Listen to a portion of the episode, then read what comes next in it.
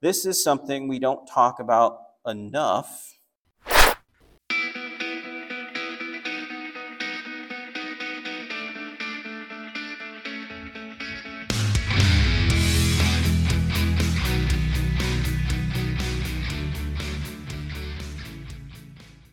Now, to kick us off where we've been, we've been going through the book of Romans verse by verse. And over the last couple of weeks, there's been this theme uh, that Paul is really hitting on where dealing in matters outside of the moral law. So, dealing with matters of just personal preference or conviction, things like following the dietary kosher laws or worshiping on the Sabbath or worshiping on the Lord's Day, meaning Saturday or Sunday, uh, those types of things is, are not things the church should be squabbling over. We should actually find unity more important than division, uh, and we should come together. And the reason we should come together is because it's not about us, it's about the glory of God. So if it's not part of the moral law, why are we squabbling? We should have a common purpose and a common goal, which is the glory of God. Now, the subject matter changes a little bit. And Paul is concluding his letter. This is as he's kind of winding down and landing the plane to his conclusion. He's pointing, he's getting to the point where he's recognizing he really desires, and he's already mentioned this earlier in the letter, but he desires to come to Rome and he's planning to visit the church in Rome. And now he's going to give his reasons uh, for wanting to visit and the things he wants to see done on this journey that he's planning, uh, and some exaltation and points to the church in Rome. And so Paul's conclusion is after talking about unity makes a lot of sense because now he's talking about how he wants to interact with this body of believers in the church in Rome and how he expects them to act um, as they're preparing for him to come visit.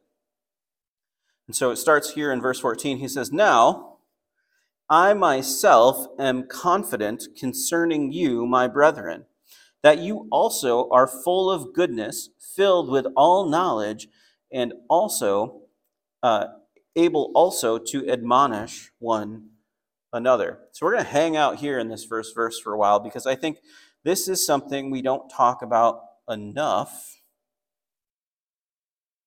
and it's really relevant to where we're headed as a church as well. So, Paul, as he's reaching out to this group in Rome at the end of his letter and his plan to come visit them and his plan to interact with them, how he expects them to act, he sets out an expectation for the church. An expectation that he has of believers and followers of Christ. So, even still, this should be shouting out from the rooftops to you. This is the type of thing that Paul has an expectation of each and every one of us as the Holy Spirit is using Paul to write down this scripture as he's reaching out to believers. This is the expectation. He says, I myself am confident concerning you, my brethren. Meaning, he's confident in them because they are his brothers in Christ. They are fellow followers of Christ, and now he has an expectation of them. What is the expectation? That you also, meaning there's a reputation that Paul has built up that they have of him. They've seen and heard the stories of how the Holy Spirit has used Paul, about how churches have started, the gospel is spreading among the Gentiles, how people have been healed because of Paul's faith. And he says, The reputation that I've built is not because he's Paul. It's because he's a follower of Christ. It's because it's Christ's reputation, not Paul's. And so he has the same expectation of you. That you, because you are a follower of Christ, are also tapped into that same spirit. You are full of goodness and filled with all knowledge, meaning you have access now, there's a couple of things. He's speaking to a large group of believers. He might not be talking to an individual, meaning not every person inside the church is filled with all kinds of crazy knowledge, but the church itself as a whole has the ability to build each other up and to share knowledge. In fact, that's the point of meeting is to build up and to study the scriptures and become strengthened by the word so that we can minister to the world who doesn't know God. And so he's saying, as a church, you all together fill those gaps, meaning you are full of goodness because you're filled with the Holy Spirit. And as such, as a group of believers who gather together to be studying the word and be strengthened by it so that you can minister to the community who doesn't know Jesus, you are filled with all knowledge as a group of believers, and you are able to admonish one another. Now, admonish means a lot of things. It means teach, it means correct and rebuke. All of those things are true. And so, what he's saying is because as a group of believers, and you should be intimately aware of what is going on with each other's lives as a church, as a group of brothers, and as you're gathered together, strengthening yourself by the Word of God and knowing the Word of God and having the Spirit in you, there are those of you who have discernment, who should be able to correct one another. There are those of you who are teachers, who should be able to teach and understand. There are those of you who know what's going on when someone's in need, and you should be able to encourage them. All of those things are true. And as a group of believers, those are the things expected of you. So, as Paul is writing a letter, he's, st- he's in this beginning of his conclusion, he's flipping the script to what modern church is. Because his expectation is of everybody in the church, not just the guy teaching. You, as a group of believers, as a whole, should be participating in the ministry and doing the things that Christ has called you to do and using your gifts to fill that gap as a ministry so that you can teach, correct, encourage, one another and be filled with goodness and know discernment between good and evil and keeping each other on the right path. So already it's convicting. Verse 15 Nevertheless, brethren, I have written more boldly to you on some points, as uh, to you on some points, as reminding you because of the grace given to me by God that I might be a minister of Jesus Christ to the Gentiles, ministering the gospel of God, that the offering of the Gentiles might be acceptable, um, sanctified by the Holy Spirit. And so, as he continues, he's saying that to this particular group, this group is unique. To this group, he's writing a little bit harsher, a little bit bolder, because he has an expectation based on what he knows of that church. There's a reason that Paul has not visited this church yet. There's a reason Paul has not didn't start this church, and we'll get into it as we move through this portion of the letter. And that's what he's referring to here. That basically he's a little bit harsher with them or bold with them because of an expectation he has set by their reputation. And as such, he points back to his ministry that He's a minister of Jesus Christ to the Gentiles, and his goal is to see the Gentiles come to faith. Now, that's actually not what Paul always does. Everywhere Paul goes, you see it through the book of Acts, he goes to the Jew first and then to the Gentile, but he has become aware that his ministry is successful among the Gentiles where it's not successful among the Jews. And he's accepting his role in ministry, even though it's not everything he wants his ministry to be. He's accepting his role. And that's why he says that these points he's reminding them because of the grace given to me by God. So everything that you hear about Paul and his reputation and the great things that Paul has done, he's saying it is only by the grace of God that you're hearing those things. It is not me accomplishing them. It is not my will or my goals, because even Paul himself goes to the Jews every time and is unsuccessful, and then preaches to the Gentiles and is successful. He's, he is only successful in ministry because of what God is telling him to do and because he has listened to God's call on his life and is following the gifts and the direction that God has set out for him. And so he's saying, You should do the same. Accept the grace of God and the calling to ministry and the gifts that you have, and use your gifts to minister so that the gospel can be spread at its strength because you're listening to God's guiding in your life. How are you gifted? Where are you gifted? Who should you be preaching to? Who should you be helping? What should you be doing? use your gifts so that the Holy Spirit is using you at its best capacity so that the gospel has its best chance to reach ears that need it. Therefore, I have reason to glory in Christ Jesus in the things which pertain to God. For I will not dare to speak of any of those things which Christ has not accomplished through me, in word and in deed, to make the Gentiles obedient. And initially, this sounds almost like a prideful statement. He says, I have reason to glory, meaning he has reason to boast. But if you listen to the boast, it turns out to be have nothing to do with Paul himself. His boast has everything to do with the grace of God, with the work that the Holy Spirit is using him to do, and the work comes from Christ. So the boast is Jesus. The thing he's proud of is Jesus and what Jesus is accomplishing, and he's just thankful to be a part of that journey. He gives the credit to God and is just thankful to be a part of the journey, and he has accepted his role to be a minister to the Gentiles and to help them come to obedient faith in Christ. Verse 19. In mighty sins and wonders by the power of the Spirit of God, so that from Jerusalem and round about to Illyricum I have fully preached the gospel of Christ. And so I have made it my aim to preach the gospel not where Christ was named, lest I should build on another man's foundation. But it was written, to whom he was not announced, they shall see, and those who have not heard shall understand. So now we get Paul's reason.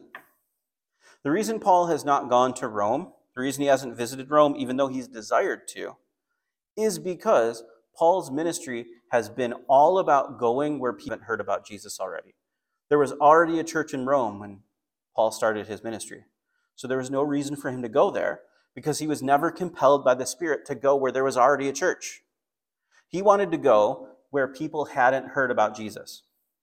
In fact, in doing so, he even commits himself to being someone who fulfills prophecy. See, the little end there where it says, To him, to whom he was not announced, they shall see, and those who have not heard shall understand, is from Isaiah chapter 52 after giving a pretty graphic description of the Savior and the Messiah, it talks about how those who did not know will now know. And Paul sees himself as a fulfillment of that prophecy, as someone who goes out to those who have never heard and brings the faith of Jesus and the worship of Yahweh to those who did not know beforehand. Because his entire goal has been to be where the gospel has not been preached yet. He wants to go to those who haven't had a chance to hear. He's an evangelist by heart. Verse 22 For this reason I have been much hindered from coming to you. But no longer having a place in these parts and having a great desire these many years to come to you, whenever I journey to Spain, I shall come to you, for I hope to see you on my journey and to be helped on my way there by you, if first I may enjoy your company for a while. So now Paul explains why he plans to visit Rome.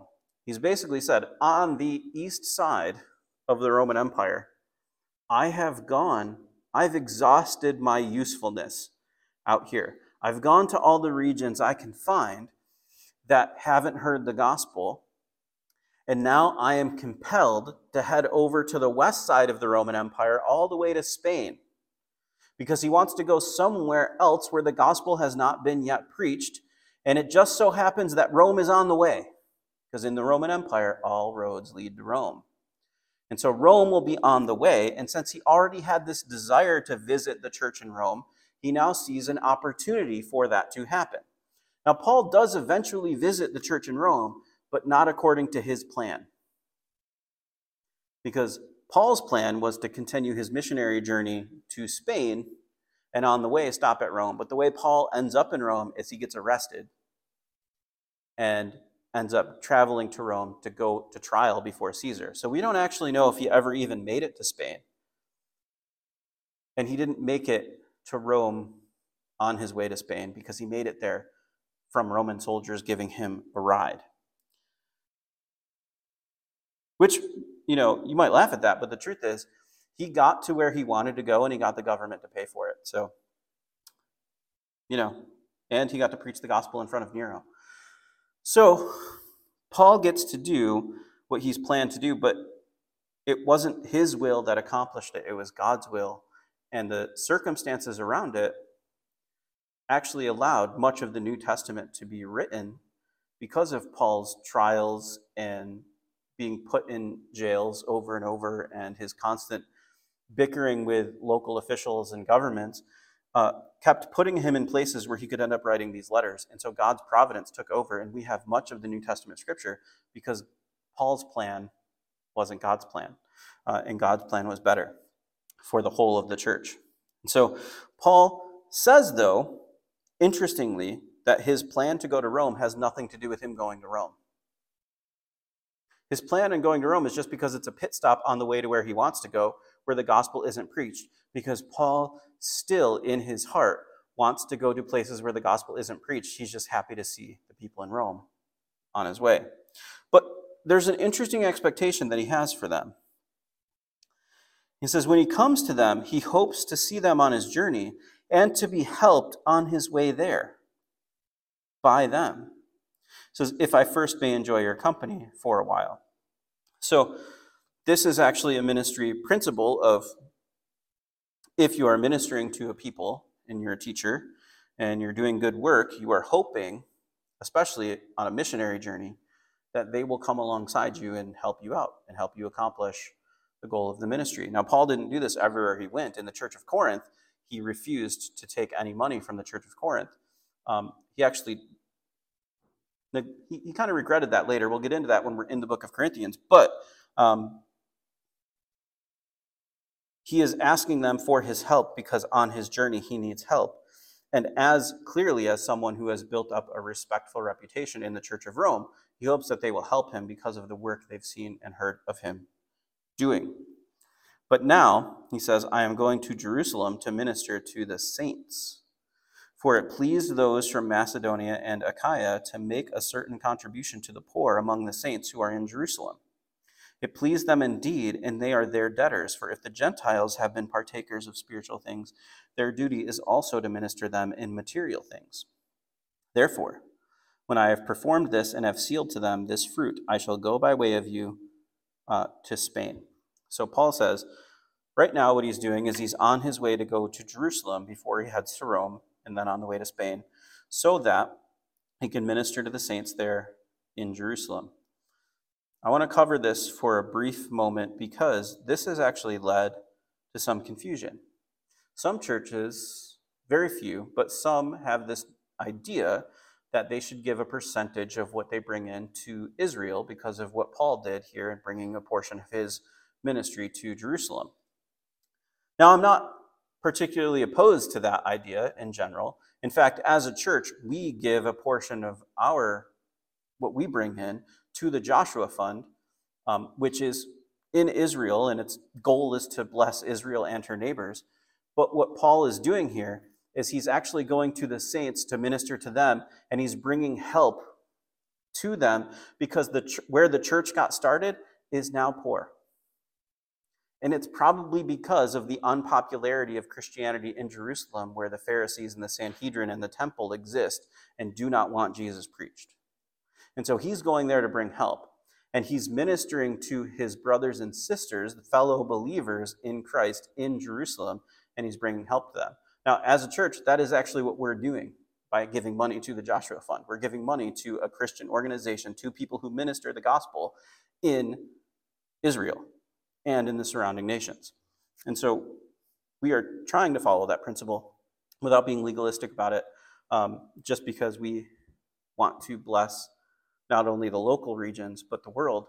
Uh, and we also believe that Abraham was right, or the promise to Abraham was right, that those who bless his descendants are blessed, and those who curse them are cursed. And we want to be blessers of those people, um, but specifically for spiritual reasons. So we give money to the Joshua Fund. but his goal is to go there to help the church in Jerusalem that has needs a contribution because the saints in Jerusalem have uh, not been getting a lot of help and they've been getting kind of beat down by society. Verse 27 It pleased them indeed, and they are their debtors. For if the Gentiles have been partakers of their spiritual things, their duty is also to minister to them in material things. Therefore, verse 28 When I have performed this and have sealed to them this fruit, I shall go by way of you to Spain. So when he leaves Jerusalem, he plans on going to Spain and on the way stopping at Rome. Verse 29 But I know that when I come to you, I shall come in the fullness of the blessing of the gospel of Christ. Now, that doesn't seem like a particularly profound verse or thing for him to say. But I just want to stop on that for a moment. This is the Apostle Paul, right? The greatest evangelist who ever lived. He wrote the majority of the books in the New Testament. He was specifically the apostle to go to the Gentiles. He started most of the churches in the Roman Empire. And what he's saying is the reason that he's able to do any of this is because he submitted to the gospel, because of the power he gets from the Holy Spirit. And so when he comes, he plans on coming in the blessing of the gospel. Now, this to me is a little bit ironic because he makes it to Rome, but not the way he plans to. He goes by God's way because he submits to God's will rather than his own. Verse 30. Now, I beg you, I beg you, brethren, through the Lord Jesus Christ and through the love of the Spirit, that you strive together with me in prayers to God for me. Now, not only has he asked for a little bit of help when he makes it to Rome, financially, as a minister of the gospel, but here's the real, the real ticket. Here's the real thing that he needs. And to be honest, as someone who does full time ministry, I would ask this of you too. Please pray for me. Like, this is what Paul is saying. I'm begging you. I beg you through the Lord Jesus Christ, through the love of the Spirit, because of the grace of God, because we're brothers in Christ, because we follow the same God, and we find unity in that, have love for ministers of the gospel. And I ask that you strive together with me in prayers to God for me. Now, now, the word strive is an intense word. It's not passive, it is an aggressive word. Strive together in prayer. Seek intentionally to pray for your brothers and sisters, especially the people who are doing ministry. Pray for them. Dig your heels in and recognize this is a spiritual battle, and the battle is won on the field of prayer. Dig your heels in, be aggressive, and intentional about praying for your fellow Christians. Pray for the advance of the gospel. Verse 31 that I may be delivered from those in Judea who do not believe, and that my service for Jerusalem may be acceptable to the saints. Now, here's an interesting piece. Paul had a bit of an issue with some of the people in Jerusalem. Because the introduction to Paul in the book of Acts, you find out that he is holding the coats of those throwing stones at a deacon, at Stephen. And he's encouraging them to continue to hurl the stones at Stephen as Stephen preaches the gospel. And so even when Paul came to Christ, the initial reaction was, Can we trust this guy? He wanted to kill us. and then, even after they finally accepted that Paul was one of them as a fellow believer and as a useful apostle for Jesus, at the first council they had when they were arguing about following parts of the Jewish law that had nothing to do with the moral law, they were a little bit argumentative with Paul because Paul was the preacher to the Gentiles who said, Why are we putting the cultural restrictions of the Jews onto the Gentiles that have nothing to do with God's moral law. And so there's tension there, and he's asking for peace between him and his brothers. Now, this is also interesting considering what he had just finished talking about unity being better than division in matters outside of the moral law. And he's asking to bring unity to this place where there's been some tension. That I may come to you with joy by the will of God and may be refreshed together with you. Now, the God of peace be with you. Amen. Listen to the expectation that Paul has of being around other believers, that he would be refreshed.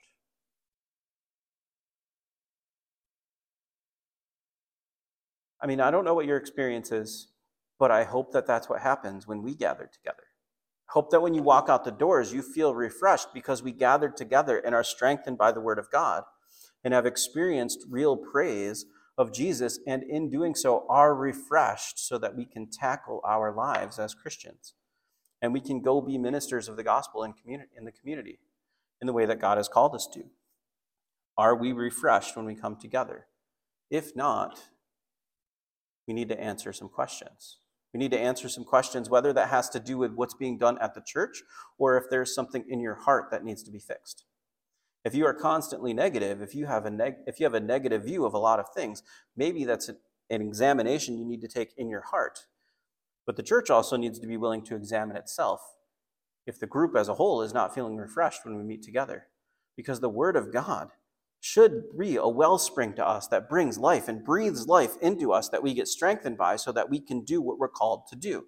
If we're not doing that, what is the problem?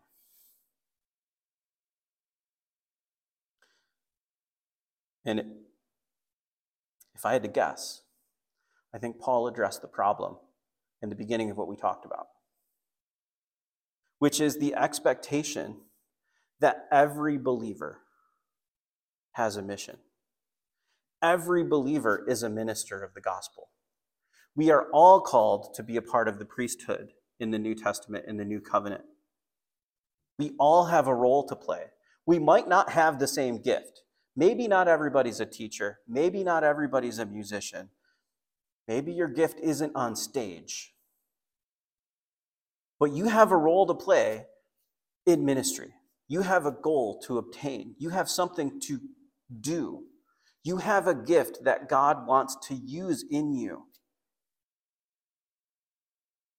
And it shouldn't be the, the church looking to fulfill that role through a staff position because we see a need that needs to be fulfilled, so we'll look for someone to fulfill it. Instead, we should ask, Do I have that gift? Because if I have that gift, am I serving in the way that I should be serving? Am I doing the thing that should be done? And also, by the way, those things don't have to be done within the four walls of the church. They don't have to be done as a program for the church. They should just be done as you living your life as a faithful believer in Christ. If you are someone who is handy and sees someone in need, help right? If you are gifted as an evangelist and there are people who need to hear the word of God, evangelize. If you have a gift, use it. And if you can use it within the body of believers through the church program, great. But also use it in your personal life. It doesn't have to be within the four walls. It is no longer a special group of people like it was in the Old Testament, who were called to do the ministry. There's not a select few prophets and then a group of specifically uh, born from the Levitical line who handled the priesthood at the temple. It doesn't exist anymore. The Holy Spirit has been given access to all of us because when Jesus died on the cross, the veil was torn at the temple and the Holy Spirit was let out to the world. We now all have access to Him and His gifting inside of us, and it is up to us to use it and that is Paul's expectation of the church when he goes to Rome that the people would be using their gifts to do the work of the ministry. So, what is your gift? How do you use it? And for goodness sake, when you gather together with the saints, when you come to church, are you refreshed? Do you need an examination of your heart? And does the church need to examine itself so that we become a group of people who get strengthen each other by the word of God and get motivated to do the work he has called us to do?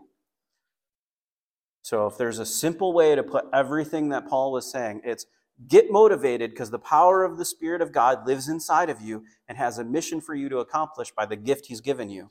Get motivated, use your gift, and get refreshed. If not, examine your heart. Let's pray. Father God, thank you. Thank you for your word. Thank you for those you filled with the Spirit to write these words down. God, you tell us that all scripture is God breathed, and we are hearing your words. Help us to listen and obey.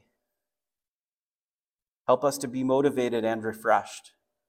Help us to find our calling, to use our gifts, so that people who don't know who, who people that have not accepted you, that haven't come to faith in Christ, have the opportunity to because we submit to your authority and your will, and we ask to be used by you.